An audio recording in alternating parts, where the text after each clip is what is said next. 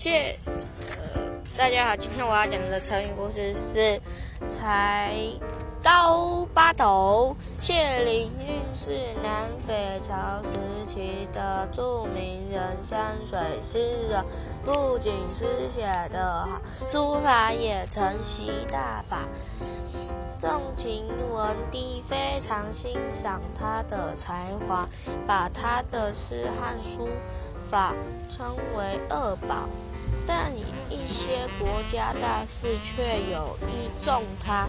谢灵运对自己为难参与朝政一直愤愤不安，后来索性辞官乡，归乡寄情于山水之间，角逐不及平信而作，写下了大量的绝妙好诗。他觉得自己的才华也非常自负，曾经说历史上为今以来，如果天下文才写的是一时一时等于石头的话，那么曹植读占了八斗，我占了一半，其他人总只有得一。